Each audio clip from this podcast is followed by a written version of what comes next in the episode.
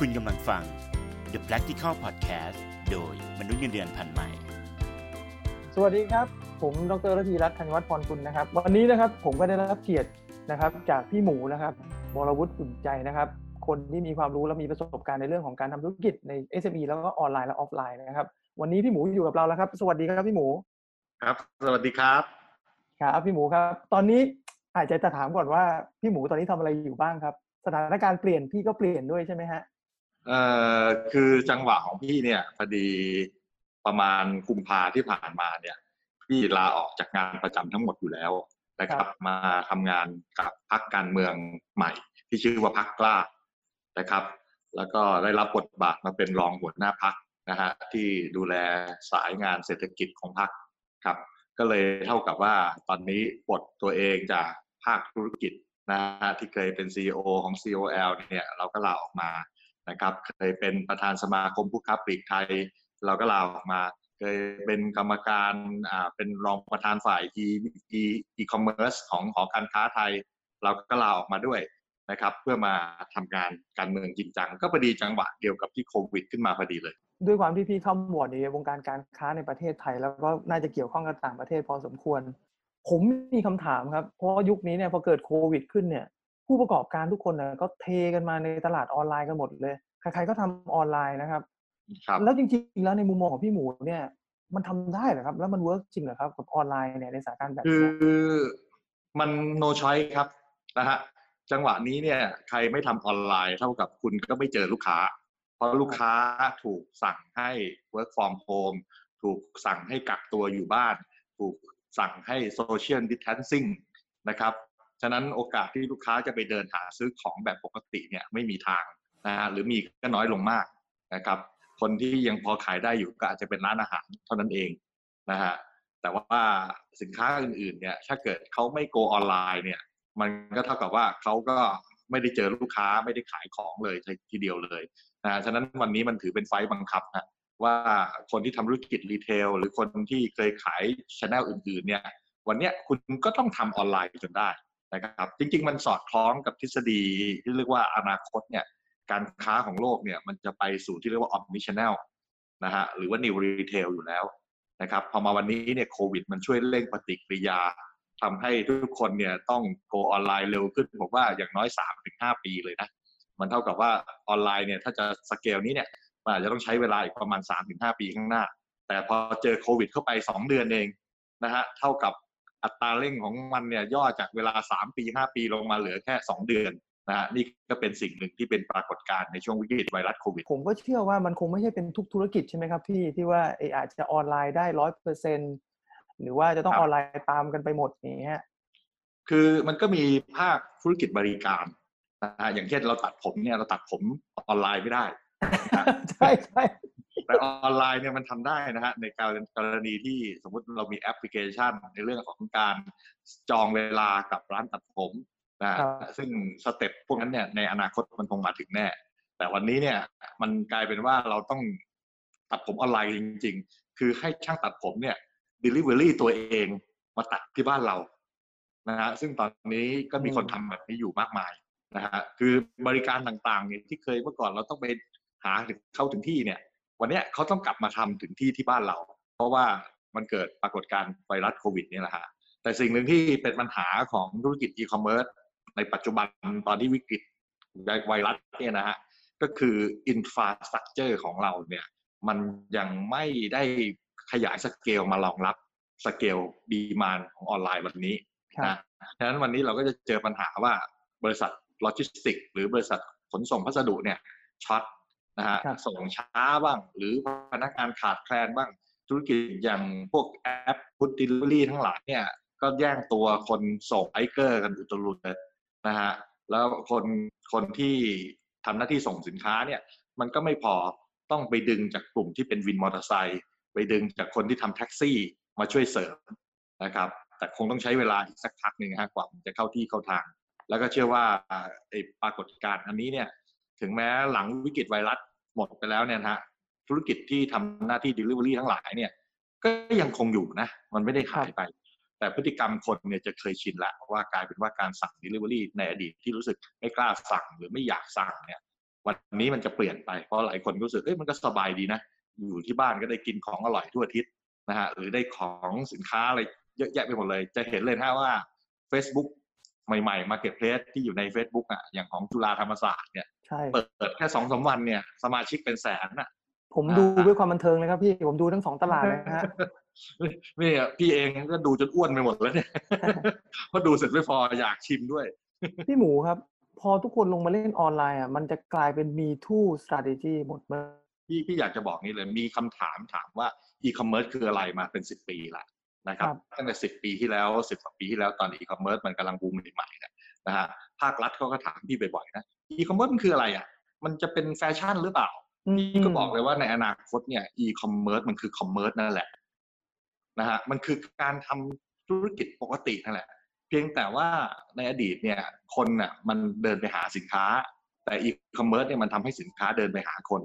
รูปแบบทำธุรกิจแบบนี้เนี่ยยังไงมันก็มาแน่ในอนาคตนะฮะ อย่างแต่ในวิกฤตโควิดเนี่ยมันเลยทำให้อัตราเร่งตรงนี้มันเร็วขึ้นอย่างที่บอกนะครับ แต่จริง ๆ แล้ว e-business หรือ e-commerce เนี่ยมันใช้ได้กับทุกธุรกิจนะฮะครับเพียงแต่มันอาจจะต้องใช้เวลาขยับขยายปรับตัวกันนิดนึง แต่วันนี้มันกลายเป็นว่าทุกคนต้องปรับตัวแบบตกเร็วกระไดมากพลอยโจรอะคราวนี้ผมผมขอมองเป็นสองมุมนะพี่ ถ้าผมเป็นเจ้าเล็กจะทู้เจ้าใหญ่ยังไงอะเพราะเจ้าใหญ่เนี่ยทุนหนาเล่นออนไลน์ก็เล่น ผมก็ขายของคล้าย ๆ กับเขาแล้ว ถ้าให้คำแนะนำเจ้าเล็กๆนี่พี่ว่าเขาควรจะต้องทำยังไงครับในช่วงจตริอนงเนี้ยๆเจ้าใหญ่เจ้าเล็กพี่ว่าไม่เกี่ยงนะเพราะว่าเจ้าเล็กเนี่ยเผลอๆได้เปรียบเจ้าใหญ่ในเรื่องของสปีดและการปรับตัวนะฮะถ้าเกิดสมมติคุณเป็นห้างใหญ่นะครับ วันเนี้ยคุณอยากจะโกออนไลน์เนี่ยบอกเลยนะไม่ง่ายเลยนะเพราะระบบเดิมที่คุณมีอยู่เนี่ย มันไม่ได้ออกแบบมาสำหรับการทำธุรกิจออนไลน์ แต่ถ้าวันนี้คุณเป็น SME เล็ก ๆ เนี่ยแล้วคุณยังไม่มีระบบอะไรซับซ้อนเนี่ย การที่คุณ jump จาก retail หรือ jump จากพ่อค้าส่งพ่อค้าปลีกเนี่ย ไปเป็นออนไลน์เนี่ย มันง่ายกว่ากันเยอะเลยนะนะฮะยกตัวอย่างอย่างเช่น อย่างที่เรารู้จักกันเนี่ยบังฮาซันเนี่ยเห็นไหมฮาซันอ่านั่นน่ะ ขายของกุ้งแห้งขายอาหารครับทะเลแห้งเนี่ย ใช้เวลาไม่กี่เดือนไม่กี่ปีนะอยู่ดีๆยอดขายเดือนหนึ่งตั้งหลายล้าน เนี่ยเขาทำได้เพราะว่าเขาเล็กแล้วเขาทำ marketing เป็นไงนะฮะเขาใช้ social network ใช้ Facebook Live นะฮะแล้วเขา present ตัวเองเก่ง เขาเป็นนักขายอะฉะนั้นช่องทางในการขายวันนี้นะมีเซลแมนหลายคนนะมาถามพี่ว่าอู้พบลูกค้าไม่ได้ทำยังไงดีผมบอกคุณขายผ่านซูมได้ไหมล่ะใช่ไปพบกันก็เหมือนเราตอนที่เราคุยกันอยู่เนี่ยเห็นไหมก็เห็นหน้าครับเห็นตากันทั้งคู่อะเพียงแต่เราอยู่คนละที่ครับถ้าเกิดคุณยังเจอกันอย่างนี้แล้ว communicate กันได้เนี่ย มันก็ขายของได้อะเพราะครับการขายและการตลาดเนี่ยมันคือการ communicationนะฮะถ้าเราตัดอุปสรรคเรื่องของระยะทางออกไป แล้วเรายัง communication ได้ clear ในประเด็นที่เราจะนำเสนอ มันก็การขายมันก็เกิดขึ้นได้อยู่ดีนะฮะครับเพียงแต่กระบวนการขายในระบบออนไลน์เนี่ยมันจะมีคำว่าโลจิสติกเข้ามาเกี่ยวพันด้วยเสมอนะฮะอันนี้ก็เป็นเป็น mechanic หนึ่งเป็นถือว่าเป็น ecosystem ของระบบอีคอมเมิร์ซอะที่โลจิสติกมันจะต้องโตตาม demand ของอีคอมเมิร์ซหรือ e-businessแต่วันนี้อย่าอย่างที่บอกไงประเทศไทยเนี่ย demand ของอีคอมเมิร์ซมันโตเร็วมากในช่วงวิกฤตเนื่องจากทุกคนอยู่บ้านเลยต้องสั่งออนไลน์กันหมด ปัญหาก็คือไอ้ infrastructure ทางด้านโลจิสติกเนี่ยเราโตตามไม่ทัน ซึ่งคงต้องใช้เวลาปรับตัวอีกสักระยะหนึ่งึงการแข่งขันเนี่ยเพราะว่าทุกครับคนเนี่ยจ้ำในออนไลน์หมดเอายกตัวอย่างแค่ร้านอาหารแล้วกันพี่ ทุกคนครับก็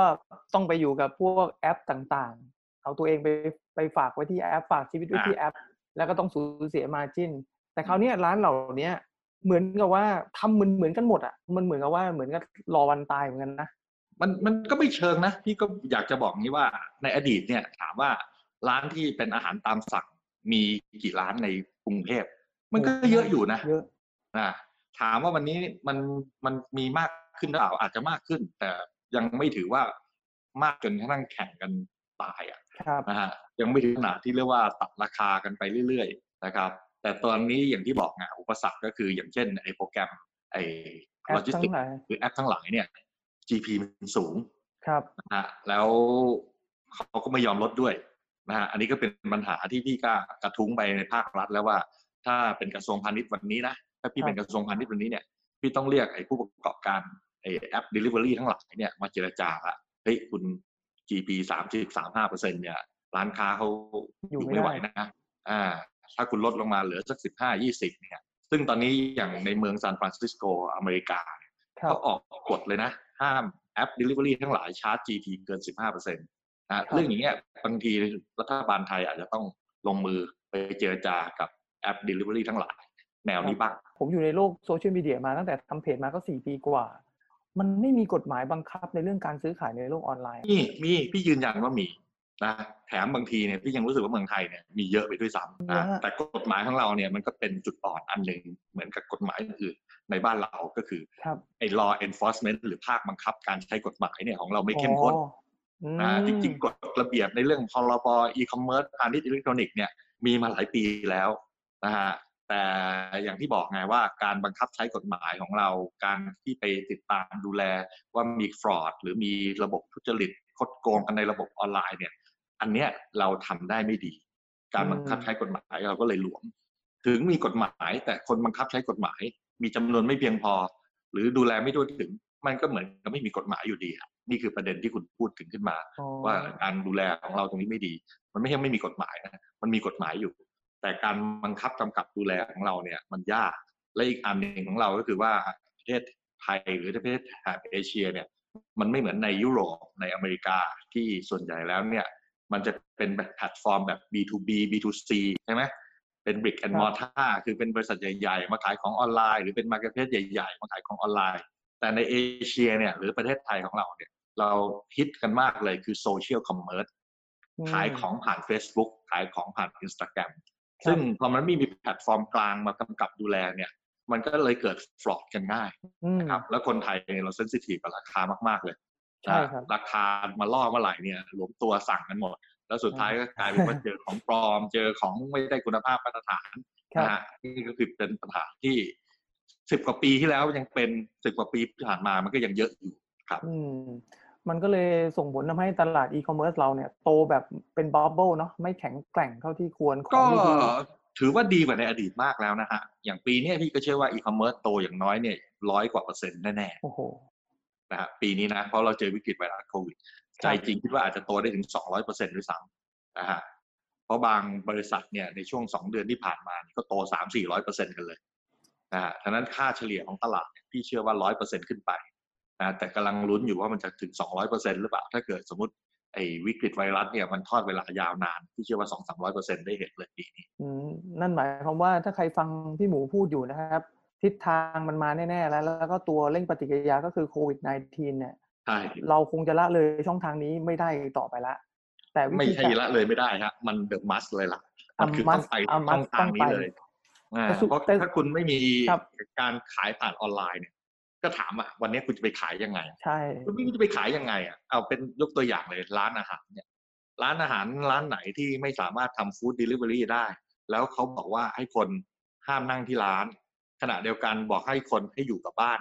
ใครมันจะไปเดิน ซื้อของที่ร้านคุณอะ ทุกคนก็สั่งผ่านออนไลน์หมดอะผ่าน Facebook คือต่อให้คุณไม่ทำ Grab ไม่ทำ LINE MAN ไม่ทำอะไรกับพวก food delivery นะ คุณก็ต้องมี Facebook ของร้านตัวเองใช่แล้วขายผ่าน Facebook ขายผ่านโทรศัพท์นะฮะลักษณะอย่างเงี้ยมันเกิดขึ้นแน่ๆ ซึ่งพอใครไม่เคยทำเนี่ยอะจะไปหาคนส่งจากไหน ก็ต้องไปจ้างวินมอเตอร์ไซค์ซึ่งบอกเลยว่าถ้าเกิดสมมติร้านเล็ก ๆทำร้านเดียวเนี่ยค่าขนส่งมันแพงมาก นะฮะมันไม่มี economy of scale ไงทั้งธุรกิจไอ้อีคอมเมิร์ซเนี่ยโลจิสติกเป็นหัวใจนะครับแล้วถ้าเกิดสมมุติเราไม่มีแพลตฟอร์ม เราไม่มี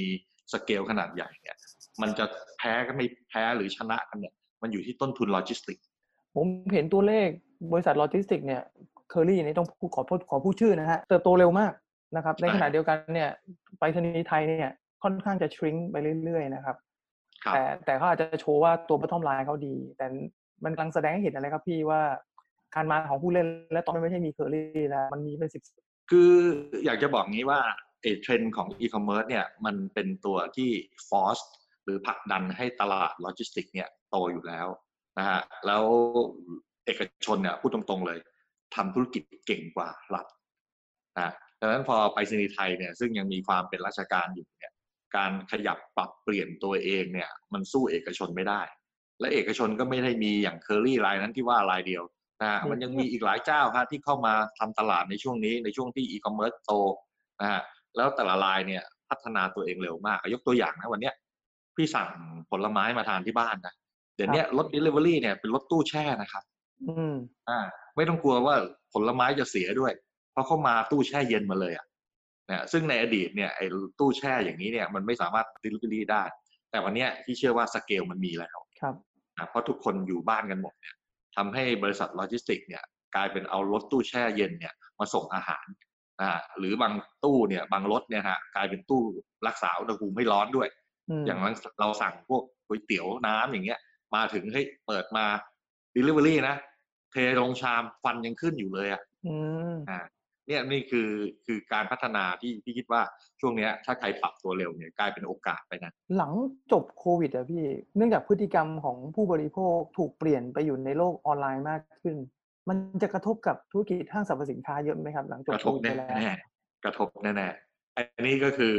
พฤติกรรมของห้างสินค้ารายไหนเนี่ยที่ปรับตัวไปเป็น omni channel ไม่สำเร็จเนี่ยจะยิ่งเจ็บหนักนะครับ เพราะว่าคนเคยชินจากการที่อยู่บ้านแล้วสั่งของได้เนี่ย นะฮะจะมีบางส่วนเนี่ยที่เขาบอกว่าเอ๊ะอย่างนี้เนี่ยปกติฉันไปเดินห้างอาทิตย์ละครั้ง อันนี้ฉันเหลือแค่สองสามอาทิตย์ครั้งละกัน เพราะที่เหลือถ้าฉันไม่อยากออกไปอยากดูทีวีอยู่บ้าน เพราะฉันติด Netflix แล้วไงคือเมื่อก่อนนี่ไม่ได้มีเวลาอยู่อย่างนี้ พอมาอยู่บ้านเนี่ยได้ดู Netflix ดูหนังทั้งวัน ฉันก็ขี้เกียจเดินทาง ฉันก็จะสั่งออนไลน์แล้วเพราะฉันสั่งเป็นแล้วเมื่อก่อนฉันสั่งน้อยเลยหรือไม่มั่นใจ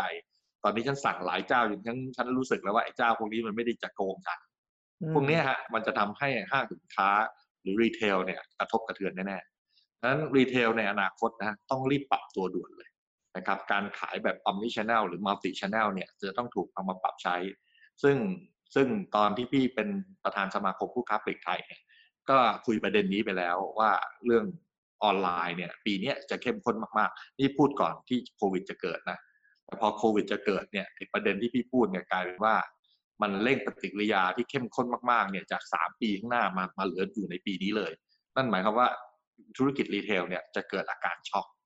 นะครับและปรับตัวไม่ทันเนื่องจากว่าออนไลน์มันจะโตเร็วมาก อย่างในประเทศจีนนะฮะตอนนี้สัดส่วนออนไลน์กับ retail เขาเนี่ยกลายเป็นออนไลน์ในสามสิบกว่าเปอร์เซ็นต์แล้วนะ